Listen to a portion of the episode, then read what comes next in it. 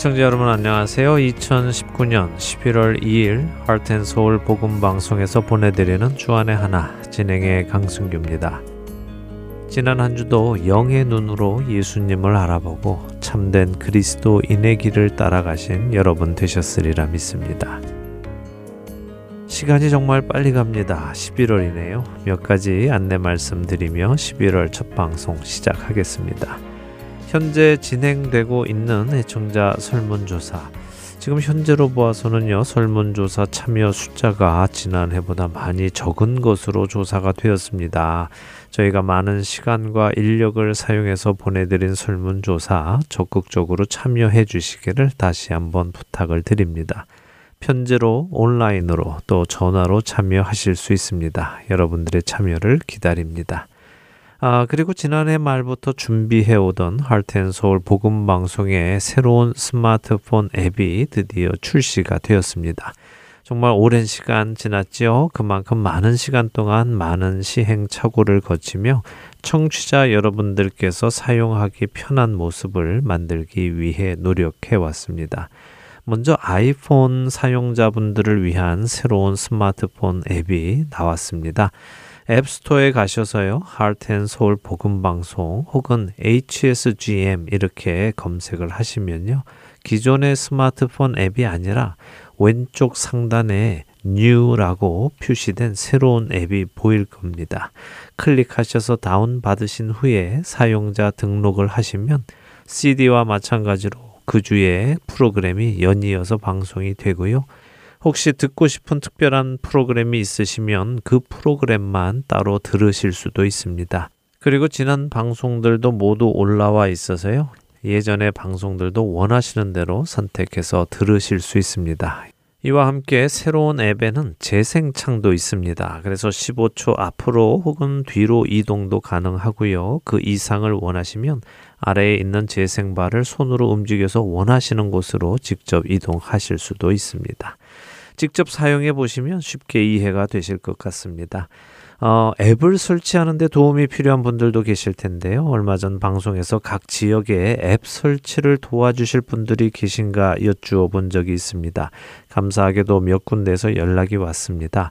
어, 시카고 지역하고요. 캘리포니아 글렌데일, 또 아틀란타 둘루스, 그리고 미네소타 우드버리 지역에 봉사자분들이 자원을 하셨습니다. 혹시 이 지역에 계시는 분들 중에 앱 설치에 도움이 필요하신 분들 계시면 저희 사무실 전화번호 602-866-8999로 연락 주시기 바랍니다. 저희가 봉사자 여러분들과 함께 연락이 되도록 연결시켜 드리겠습니다. 또 본인이 살고 계시는 지역에 앱 설치에 도움을 주실 수 있는 분들의 연락도 계속해서 기다립니다. 첫 찬양 함께 하신 후에 말씀 나누겠습니다.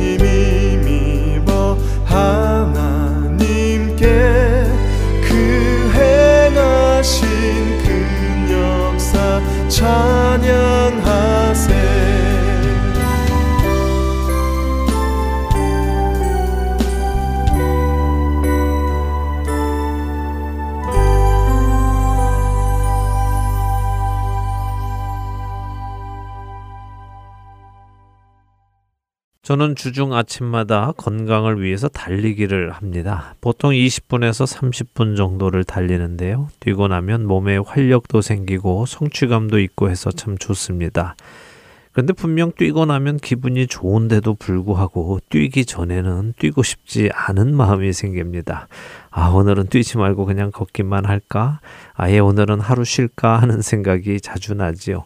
아마도 뛰고 난 후에는 좋지만 그 와중에는 숨이 차고 다리가 아프고 힘이 드니까 이것을 피하고 싶은 마음이 저에게 그런 생각을 하게 하는 것이겠죠. 그래서 종종 이렇게 갈등을 하게 되는데요. 그러던 저에게 어느 날 좋은 생각이 하나 떠올랐습니다. 뛰지 않고 땀을 빼는 방법이 있었죠. 무엇인지 아시겠습니까? 네, 바로 사우나였습니다. 아침에 피트니스에 들러보니 사우나에 앉아서 땀을 빼는 사람들이 꽤 있더군요. 그래서 저도 야, 오늘은 뛰지 말고 사우나에 앉아서 땀을 빼야겠다. 어차피 땀이 나는 것은 똑같은데 뭐하러 숨차고 힘들게 뛰어 하고는 사우나를 들어갔지요. 사우나는 뜨거웠습니다. 잠시 시간이 지나니 정말 몸이 뜨거워지고 땀이 맺히기 시작했지요. 한 10여 분 정도 사우나를 하고 나오니 몸이 많이 뜨거워졌습니다. 땀도 흘렀고요. 그런데 뛰고 났을 때와 다른 분명한 무언가가 있었습니다. 사우나를 하여 몸이 더워진 것은 사우나 밖으로 나오니 금세 정상으로 돌아오더군요. 샤워를 마치니 몸이 정상이 되었습니다. 그런데 몇십 분을 뛰어서 몸이 더워지고 땀을 흘렸을 때는 그렇지 않았습니다. 땀이 계속해서 나왔고요. 샤워를 하고 나와도 제 몸은 계속해서 열을 내뿜고 있었지요. 그래서 땀이 계속해서 맺혀져 나왔습니다. 다시 말씀드리면 사우나를 통해서 몸이 더워진 것은 외부에서 오는 열이 저를 덥게 만든 것이었고 뛰어서 몸이 더워진 것은 저의 내부에서 생긴 열이 저를 덥게 만든 것이었습니다.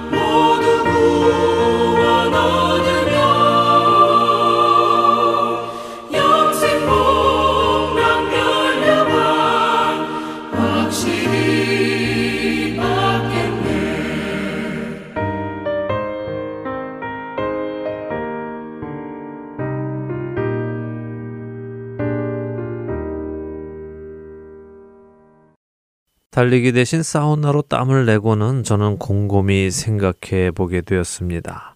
이 두 가지 현상, 그러니까 사우나를 통해 땀을 내는 것과 직접 달리기를 통하여 땀을 내는 두 가지 현상이 우리의 신앙생활하고도 연관이 있어 보였기 때문입니다. 겉으로 보면 몸이 뜨거워지고 땀이 나는 현상은 같아 보이지만 그 두 모습은 그 원인부터가 다릅니다. 사우나는 외부에서 열을 주어 나의 겉사람이 뜨거워져서 땀이 나는 것이지만 달리기는 외부가 아닌 나의 속사람이 뜨거워져서 나의 내면에서 땀이 나오는 것이기 때문이지요.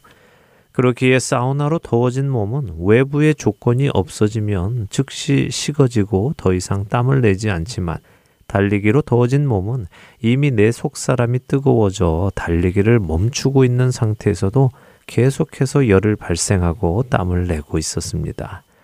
우리가 신앙생활을 할 때 이런 모습은 없는지 한번 살펴보기 원합니다.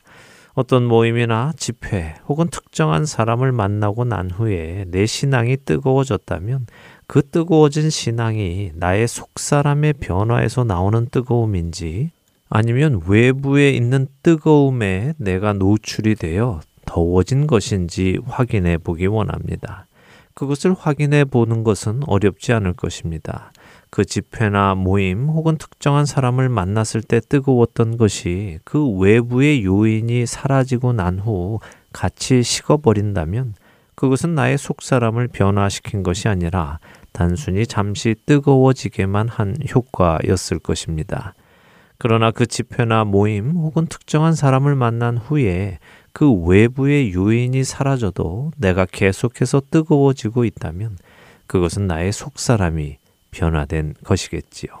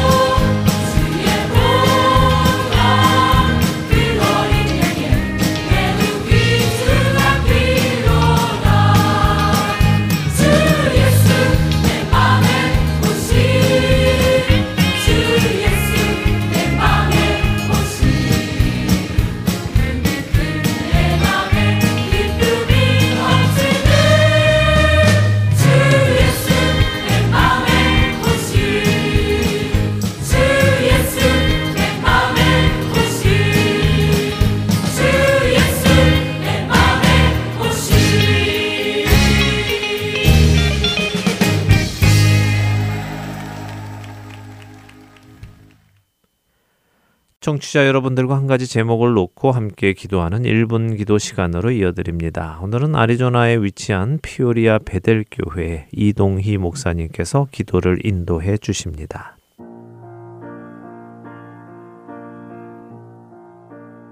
할테인 서울 복음 방송 1분 기도 시간입니다.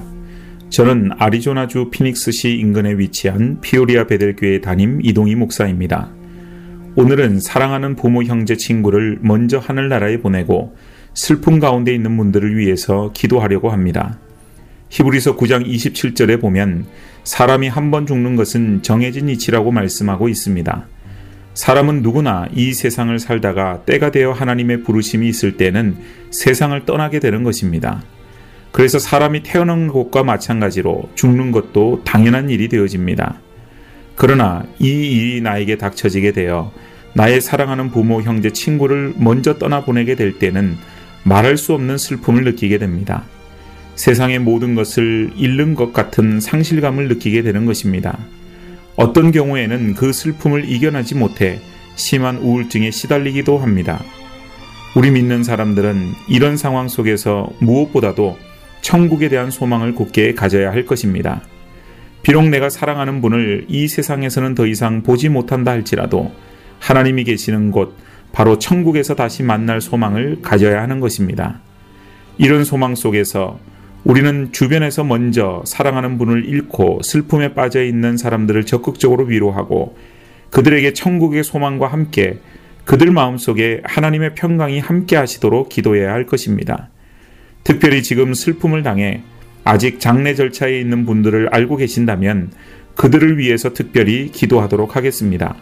모든 장례 절차가 은혜 중에 이루어질 수 있도록 또 어, 남은 자들이 천국의 소망을 굳게 가질 수 있도록 기도하도록 하겠습니다. 그럼 다 함께 기도하겠습니다.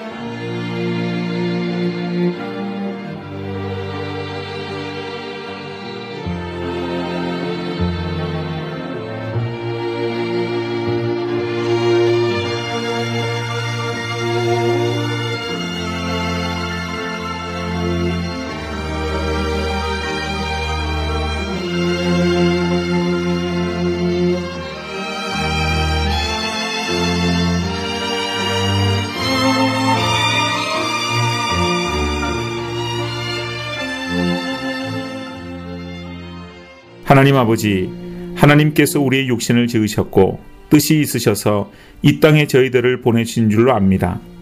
지금 우리 주변에 사랑하는 부모님, 형제, 친구를 먼저 하나님 품에 보내고 슬픔 가운데 빠져 있는 분들이 있습니다. 그들에게 천국의 소망을 주시고 그들 마음속에 하나님의 평강으로 이끌어 주시옵소서. 그래서 사랑하는 분을 먼저 떠나보낸 섭섭함이야말로 다 할 수 없지만 천국에서 우리가 다시 만날 것에 대한 소망을 가지고 믿음 속에서 모든 슬픔을 이겨낼 수 있도록 도와 주시옵소서. 지금 사랑하는 분들을 먼저 떠나보내고 장례 절차에 있는 분들을 특별히 위로하여 주시고 그 모든 절차가 은혜 중에 이루어질 수 있도록 도와 주시옵소서. 예수님의 이름으로 기도드리옵나이다. 아멘.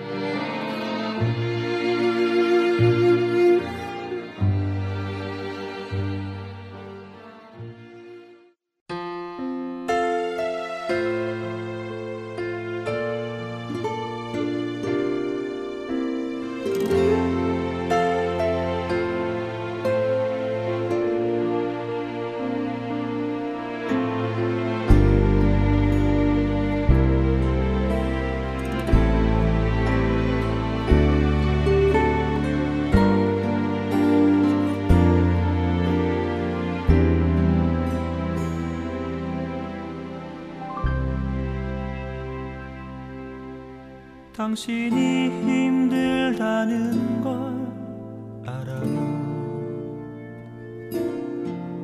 아픔이 너무 많다는 것도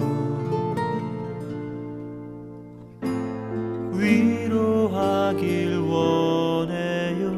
감싸주고 싶어요. 당신은 하나님의 사람인 것 내가 알 수 없는 그대 깊은 마음속까지 당신을 지으신 하나님은 알고 계셔요. 위로하길 원해요. 감싸주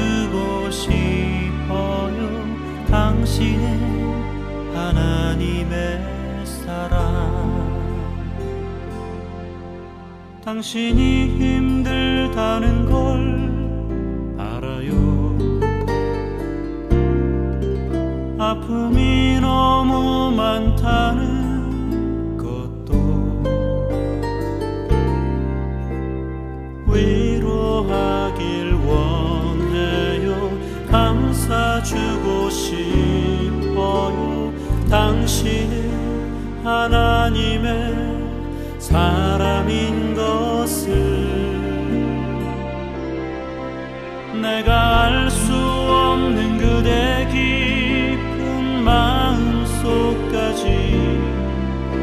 당신을 지으신 하나님은 알고 계셔요. 위로하길 원해요. 감싸주고 싶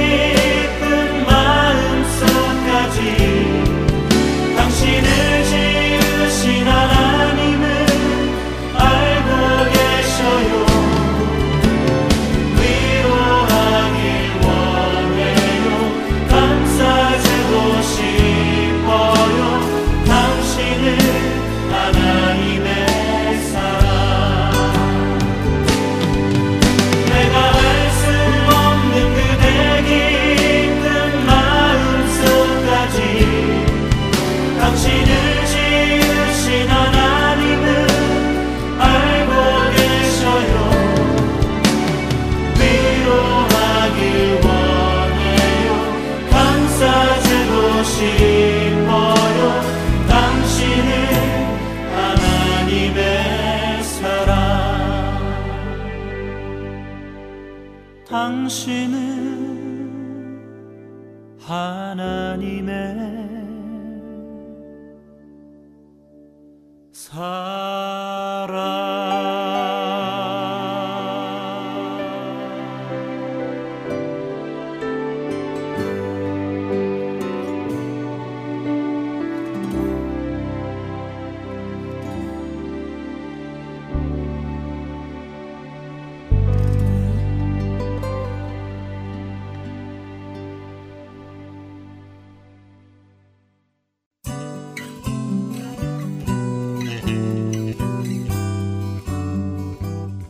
안녕하세요. 저는 미네소타에 살고 있는 차동욱 봉사자입니다.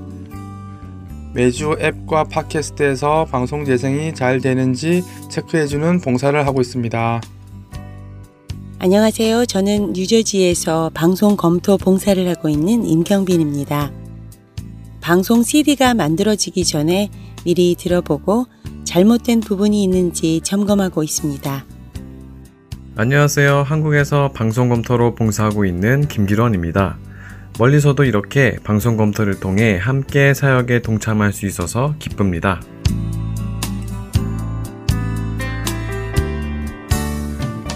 영혼을 살리고 세우는 방송을 만들기 위해 방송 제작 봉사, 아나운싱 봉사, 편집과 번역 봉사 등 방송 제작에 관련된 봉사에 참여하실 분들은 할텐서울 방송사 전화번호 602-866-8999로 연락 주시기 바랍니다.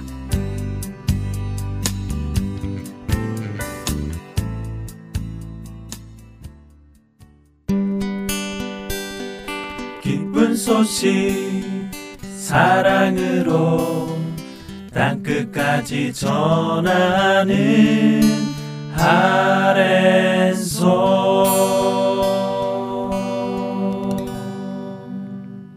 그리스도인으로 살아가는 것이 어떤 것인지 성경 속에서 찾아가 보는 시간 새 사람을 입으라로 이어드립니다.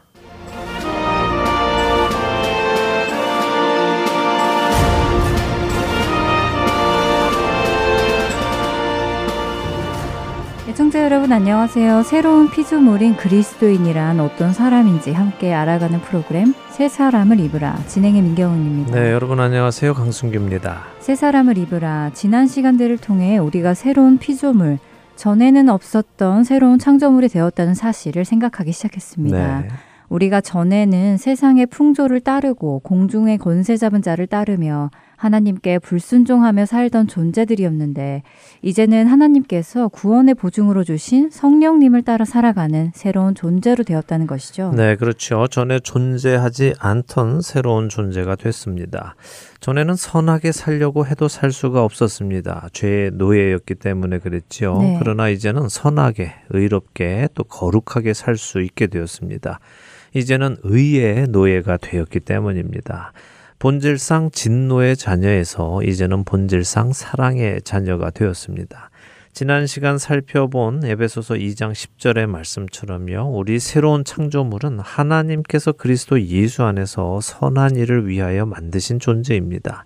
하나님께서 예비하셔서 그리스도 안에서 행하며 살도록 하셨다는 것이죠. 자, 이 사실이 정리가 되셨기를 바랍니다. 네, 지난 몇 주간 에베소서 1장과 2장을 계속적으로 읽고 묵상하며 하나님께서 행하신 이 일들을 다시 정리하게 되었고 그래서 잘 인지하게 되었습니다. 네, 그렇게 되었기를 바랍니다. 어, 지난 시간 우리가 잠시 한국인이 미국 시민권을 따는 예를 들었었죠. 네, 세상에 속한 우리들이 하나님 나라의 시민이 되는 것을 설명하기 위해 비유로 말씀하셨지요. 네, 이 비유를 잘 기억하시기 바랍니다. 우리는요, 참 이상하게도 세상에서 살면서 이런 상황, 다시 말해 내가 어디에 속하게 되어서 그 조직에서 요구하는 것을 따르는 것은 너무도 당연하게 생각하면서도 하나님 나라의 일에 관해서는 잘 이해를 못하는 것 같습니다.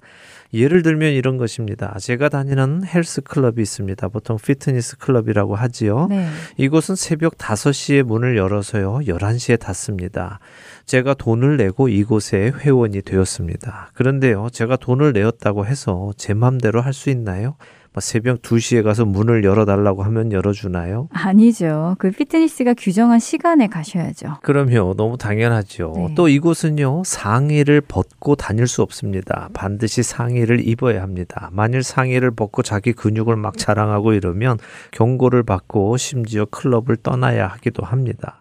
그러나 내가 내 근육 자랑하는데 니들이 뭐야 이러는 사람은 없습니다. 다 그 규정을 따르지요. 무슨 말씀을 드리느냐 하면요. 이렇게 자기 돈 내고 가는 피트니스도 그 피트니스가 정한 규정에 우리가 순순히 따른다는 것입니다.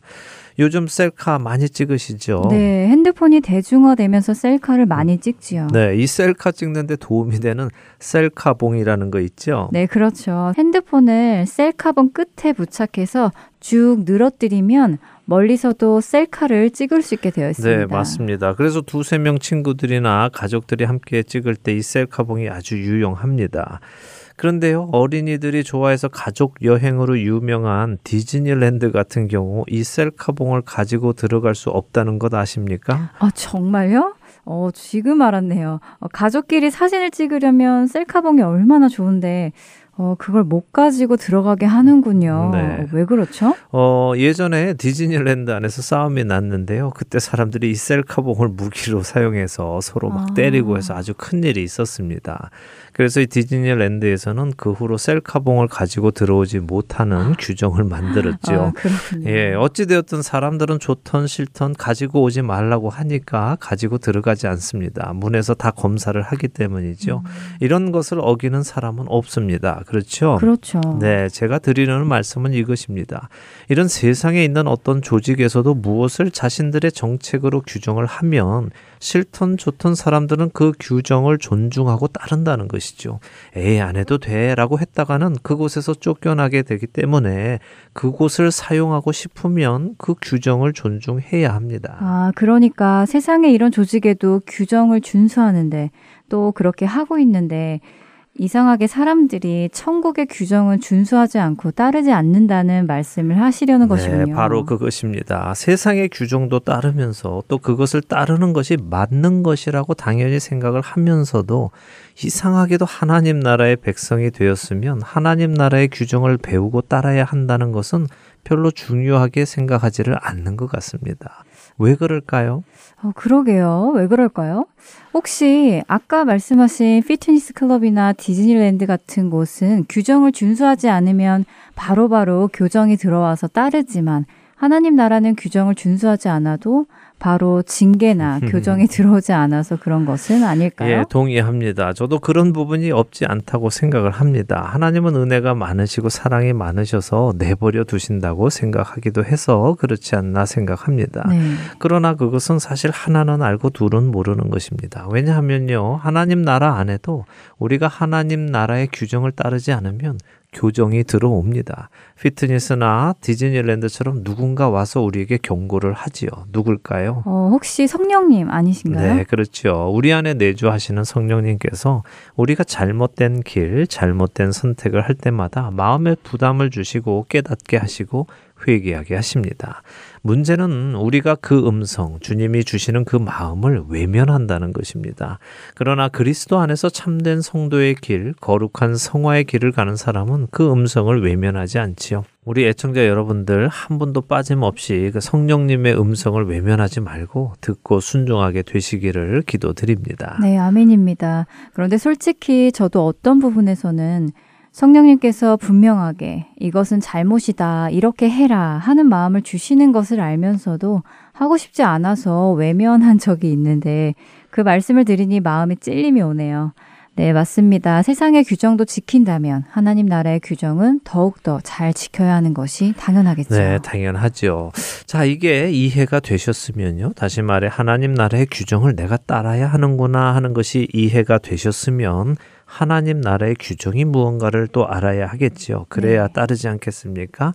에베소서 4장 한번 볼까요? 1절에서 3절을 한 절씩 읽어 보겠습니다. 네. 그러므로 주 안에서 갇힌 내가 너희를 권하노니 너희가 부르심을 받은 일에 합당하게 행하여 모든 겸손과 온유로 하고 오래 참음으로 사랑 가운데서 서로 용납하고 평안에 매는 줄로 성령이 하나 되게 하신 것을 힘써 지키라. 네, 자, 먼저 에베소서 4장 1절이 무엇라고 하십니까? 너희가 부르심을 받은 일에 합당하게 행하라라고 하십니다. 네.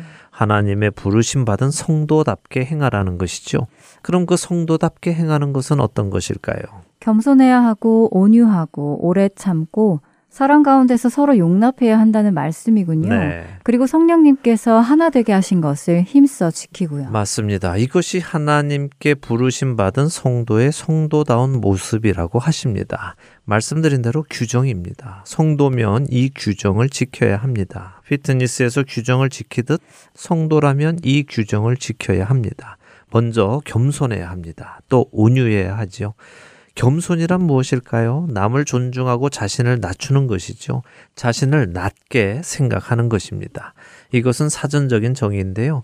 어, 그런데 유명한 기독교 변증가 C.S. 루이스는 겸손을 이렇게 정의했습니다. 겸손이란 자신을 낮게 생각하는 것이 아니라 자신에 대한 생각을 적게 하는 것입니다. 라고요. 어, 겸손이 자신을 낮게 생각하는 것이 아니라 자신에 대한 생각을 적게 하는 것이라고요. 네. 결국 자신을 잊어간다는 의미겠네요. 그렇다고 보입니다. 나는 죽고 주께서 살아가는 사람이라면 자신에 대한 생각을 점점 적게 하다가 결국에는 하지 않겠죠. 네. 뭐 어찌되었던 겸손의 사전적 의미나 C.S. 루이스가 내려준 의미나 둘 중 하나라도 시작해 보는 것이 좋겠지요. 먼저는 자신을 낮게 생각하기 시작하고 그러다 보면 자신에 대해 적게 생각하기 시작하겠죠. 네. 하나님을 더 생각하고 이웃을 더 생각하게 될 것입니다. 이렇게 되면 자연히 겸손한 사람이 될 것입니다. 자신을 나타내지 않고 드러나기를 원하지도 않고 남들에게 무례하거나 교만한 일을 하지 않게 되지요. 그렇겠네요. 아, 정말 겸손한 사람이 되고 싶습니다. 네, 저도 그렇습니다. 어, 예수님께서 마태복음 18장 4절에서 한 어린아이를 불러서 제자들 가운데 세우시고는 누구든지 이 어린아이와 같이 자기를 낮추는 사람이 천국에서 큰 자니라 라고 말씀하시죠. 그것은 그 어린아이가 자기를 낮추는 아이라는 의미가 아니라요. 제자들이 그 어린아이와 같은 처지가 되어야 한다는 말씀입니다. 당시 사람을 셀 때 어린아이는 사람으로 치지 않아서 세지도 않았죠. 네, 그랬죠. 성인 남자들만 사람으로 셈을 했죠. 네. 그래서 어린아이들이 예수님께 나아올 때 제자들이 막기도 했잖아요. 맞습니다. 애들은 가라. 귀찮다. 너희들이 뭘 아냐 하는 취급을 받았었죠. 네. 그런데 아이들은 자신들이 그런 취급을 받아도 그것이 당연하다고 생각했었습니다. 예수님은 제자들에게 너희가 이런 아이의 취급을 받아도 당연하다고 느끼는 자리까지 낮아지라고 말씀하시는 것입니다. 네, 어, 참 어렵네요. 겸손이라는 것이 사실 우리는 누군가에게 조금만 무시받아도 분해서 어쩔 줄 모르는데 누군가에게 무시를 받아도 아무렇지 않은 자리까지 가라는 말씀인 것이죠. 그렇죠. 그것이 어떻게 가능할까요? C.S. 루이스가 말한 대로요, 자신에 대해 생각을 적게 하면 됩니다. 아, 왜 그 사람이 나한테 그랬을까 하고 나에 대해 생각하지 않으면 되는 것이죠. 대신 예수님을 생각하면 됩니다. 하나님이신 그분이 육신을 입고 오셔서 사람들에게 조롱을 당하시고 자신의 말씀이 무시를 당하고 침뱉음 당하고 채찍에 맞고 십자가에 달리셔도 그분은 자기 자신을 생각하지 않으시고요. 하나님 아버지를 생각하셨고 자신을 죽이는 그들을 생각하시면서 하나님 아버지께 그들을 용서해 주시라고 부탁하셨습니다. 그 예수님을 생각하고 따라가야 하는 것입니다. 자, 겸손은 이 정도로 하고요. 이제 온유에 대해서 조금 생각해 보죠. 온유에 대해서는 제가 방송에서도 여러 번 말씀드려서 잘 알고 계시지요. 네, 잘 기억하고 있습니다. 온유란 주인의 뜻에 순종하는 상태라고 하셨어요. 네. 마치 야생말을 잡아다가 잘 다스려서 주인이 탈 수 있는 좋은 말이 된 상태처럼 말입니다. 맞습니다. 온유란 그런 것입니다. 우리가 세상에서 우리 욕심대로 살았지만 세상의 풍조를 따라 살았지만 이제는 예수 그리스도 안에 들어와서 그분 아래에서 주인 되시는 하나님의 뜻에 따라 해야 할 것과 하지 말아야 할 것을 잘 알고 순종하는 상태가 된 것을 뜻하지요. 에베소서 4장 1절에서 3절은 우리가 성도가 되었는데 성도라면 성도답게 행해야 한다. 그러면 성도답게 행하는 것은 무엇이냐? 자신을 낮게 그리고 적게 생각하고 자신의 뜻이 아니라 하나님의 뜻에 순종하는 인격이 되고 오래 참고 사랑 가운데서 서로 너그럽게 용납하고 성령 안에서 연합하여 하나 되게 하신 것을 힘써 지켜 나가는 것이 성도답게 행하는 것이다라고 하시는 것입니다. 그렇군요. 쉽지 않네요. 네, 쉽지 않지만 해야 하는 일이고 또 할 수 있는 일입니다. 쉽지 않은 이유는요, 내가 나를 높게 생각하고 더 많이 생각하고 하나님의 뜻보다 나의 뜻을 더 존중하기 때문입니다. 그러나 말씀드린 대로 이것이 우리가 따라야 할 규정입니다. 피트니스에서 규정을 따르지 않으면 쫓겨난다고 말씀드렸습니다. 네. 하나님 나라도 마찬가지입니다. 하나님 나라의 규정을 따르지 않으면 들어갈 수 없습니다. 쫓겨납니다.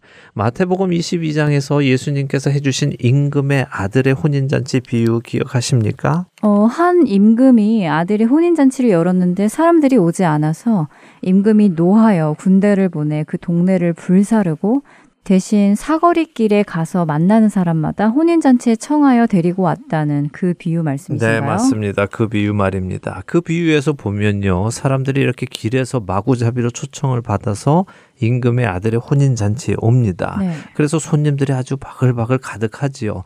그때 임금이 잔치에 온 손님을 보려고 나왔다가요. 예복을 입지 않은 한 사람을 봅니다. 임금은 그 사람에게 어찌하여 예복을 입지 않고 여기 들어왔느냐 하니까 그가 아무 말도 못했다고 하시지요. 자, 마태복음 22장 12절과 13절 한번 읽어 주실래요? 이르되 친구여 어찌하여 예복을 입지 않고 여기 들어왔느냐 하니 그가 아무 말도 못하거늘 임금이 사환들에게 말하되 그 손발을 묶어 바깥 어두운 데에 내던지라 거기서 슬피 울며 이를 갈게 되리라 하니라. 네. 아 혼인잔치에서 쫓겨나네요. 쫓겨납니다. 규정에 맞지 않아서 그렇습니다. 네. 이 외에도 예수님의 이러한 비유는 많습니다. 기름을 준비한 다섯 처녀와 기름을 준비하지 않은 다섯 처녀의 비유도 마찬가지죠. 네. 규정에 맞지 않으면 들어갈 수 없습니다. 한 가지 분명하게 짚고 넘어가야 할 것이 있습니다. 제가 이런 말씀을 드리면요. 마치 구원을 행위로 얻는 것처럼 말한다고 생각하는 분들이 계십니다. 그러나 절대로 그렇지 않습니다. 어떠한 행위도 구원을 얻게 할 수는 없습니다. 구원은 오직 예수 그리스도를 믿는 믿음으로만 얻어집니다. 그러나 그 믿음이 구원에 이르는 믿음이냐 아니냐를 판단하는 데에는 판단 규정이 있는 것입니다. 사도 바울이 분명하게 이야기하듯이 우리가 부르심을 받은 일에 합당하게 행해야 합니다. 자, 이 부분에 대해서는 우리가 다음 시간에 조금 더 깊이 나누도록 하겠습니다. 네, 정신 바짝 차리고 하나님의 말씀을 보아야 하겠다는 생각이 드네요. 정확히 성경이 무엇을 우리에게 말씀하시는지 알아야겠습니다. 다음 시간이 기다려지네요. 한 주간도 부르심을 받은 일에 합당하게 살아가는 우리가 되기를 소망해 보며 새 사람을 입으라. 오늘 시간 여기에서 마치겠습니다. 네, 저희는 다음 주에 다시 찾아뵙겠습니다. 한 주간 에베소서 4장을 묵상해 보시는 여러분 되시기 바랍니다. 안녕히 계십시오. 안녕히 계세요.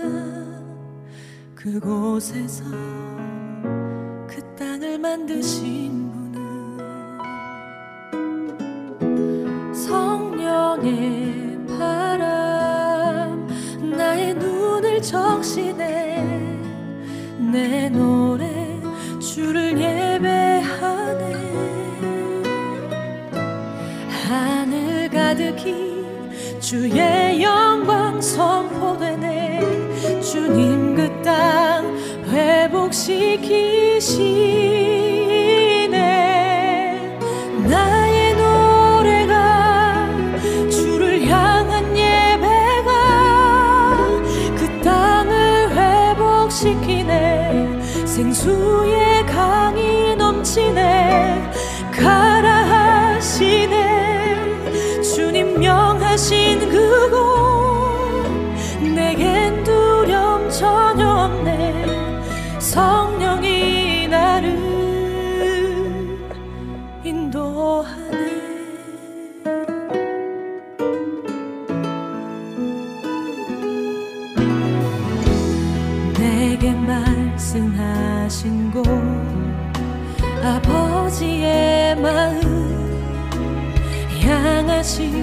그곳에서 예배합니다. 찬양합니다. 그곳에서 그 땅을 만드신 분은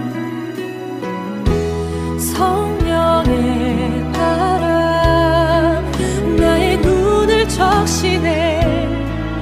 내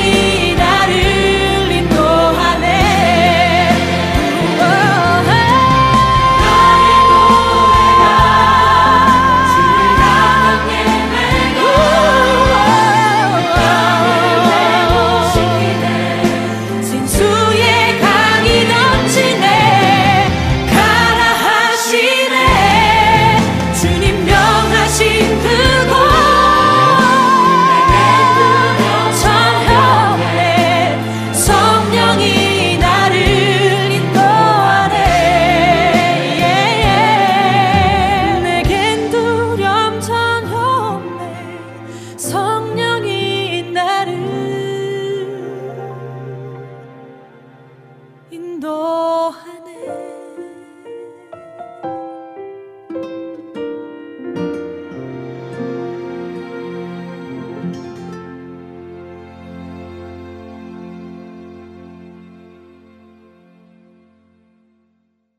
명절 끝날 곧 큰 날에 예수께서 서서 외쳐 이르시되 누구든지 목마르거든 내게로 와서 마시라. 나를 믿는 자는 성경의 이름과 같이 그 배에서 생수의 강이 흘러나오리라 하시니 이는 그를 믿는 자들이 받을 성령을 가리켜 말씀하신 것이라. 예수께서 아직 영광을 받지 않으셨으므로 성령이 아직 그들에게 계시지 아니하시더라. 요한복음 7장 37절에서 39절의 말씀입니다. 애굽의 노예로 살던 이스라엘에게 모세를 통하여 놀라운 기적을 경험하게 하시며 그들을 애굽에서 자유하게 하신 하나님께서는 이스라엘을 이끌고 광야에 40년간의 동행을 하십니다. 이 시간을 통하여 이스라엘은 광야에서 천막을 치고 살아가며 하나님의 하나님 되심을 경험하지요. 그분이 하늘에서 내려주시는 만나를 먹어가며 40년이 지나도록 그들의 옷과 신발이 해지지 않는 기적을 경험합니다. 이런 경험을 한 후 약속의 땅에 들어온 이스라엘은 광야의 그 시간을 기억하기 위하여 하나님께서 명하신 초막절을 지키지요. 이 초막절의 마지막 날에 사람들은 이사야서 12장 3절의 말씀 너희가 기쁨으로 구원의 우물들에서 물을 기르리로다라는 말씀을 노래로 부르고 그런 중에 제사장들은 황금으로 된 주전자를 가지고 실로암 연못에 가서 물을 가득 채워 성전으로 올라옵니다. 그리고 성전의 재단에 그 물을 관제로 붓지요. 목마른 광야에서 반석을 쳐서 물을 내어 자기들의 조상들을 살리신 하나님을 기억하며 그들은 감사의 관제를 드리는 것입니다. 바로 이날에 그들의 그 관제 예식이 끝날 때 예수님은 그들에게 소리쳐 말씀하십니다. 누구든지 목마르거든 내게로 와서 마시라. 나를 믿는 자는 성경의 이름과 같이 그 배에서 생수의 강이 흘러나오리라. 예수님은 너희들이 광야에서의 삶을 기억하느냐? 너희 조상에게 물을 주어 살게 하신 하나님을 기억하느냐? 그렇다면 내게 나와 마시라. 내가 그 물의 근원이며 반석이다 라고 하시는 것입니다. 사도 바울이 고린도전서 10장 4절에서 애굽에서 나온 이스라엘 사람들이 신령한 반석으로부터 신령한 음료를 마셨는데 그 반석이 곧 그리스도시다라고 설명한 것처럼 말입니다. 예수님께서 말씀하신 생수의 강은 믿는 자들이 받을 성령을 가리켜 말씀하신 것이라고 사도 요한은 기록했습니다. 그렇습니다. 우리 영혼의 목마름은 외부에서 들어오는 음료로 해소할 수 있는 것이 아닙니다. 그러한 음료는 계속해서 마셔 주어야 하고 마시지 못하면 우리는 목이 말라 죽게 되지요. 예수님께서 약속하신 생수는 그런 외부적인 공급이 아니라 나의 내면 속에 내주하시는 성령님을 통해 나오는 공급을 의미하시는 것입니다. 사마리아 우물가의 여인에게 약속하셨듯이 마시면 영원히 목마르지 않는 그런 물을 말씀하시는 것이지요. 사랑하는 할텐 서울 복음 방송의 청자 여러분, 여러분의 신앙의 힘은 어디에서 나옵니까? 외부적인 요인입니까? 아니면 여러분의 속 사람에서 나오는 성령 하나님의 은혜입니까? 외부적인 조건들을 찾아다니지 마시기 바랍니다. 그것은 마치 사우나에서 땀을 빼는 것과 같습니다. 외부에서 비추어주는 열이 사라지면 다시 식어버리는 아주 일시적인 것입니다. 그런 외부적인 요인을 찾지 마시고 여러분의 속사람 안에 살아계시는 성령 하나님께 집중하시기 바랍니다. 그분은 여러분의 시선을 예수 그리스도께로 향하게 하실 것입니다. 그리고 여러분 안에 멈추지 않는 생수가 넘쳐나도록 공급하실 것입니다. 하나님의 말씀을 읽고 묵상하며 기도로 그분의 임재 앞으로 나아가 아뢰고 말씀에 순종하여 살아가는 것이 바로 예수 그리스도께로 가서 물을 마시는 것입니다.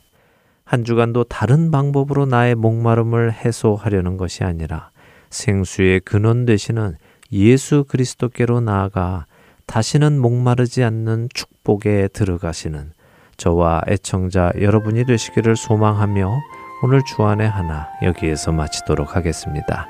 함께 해주신 여러분들께 감사드리고요. 저는 다음 주 이 시간 다시 찾아뵙겠습니다. 지금까지 구성과 진행의 강순기였습니다. 애청자 여러분 안녕히 계십시오.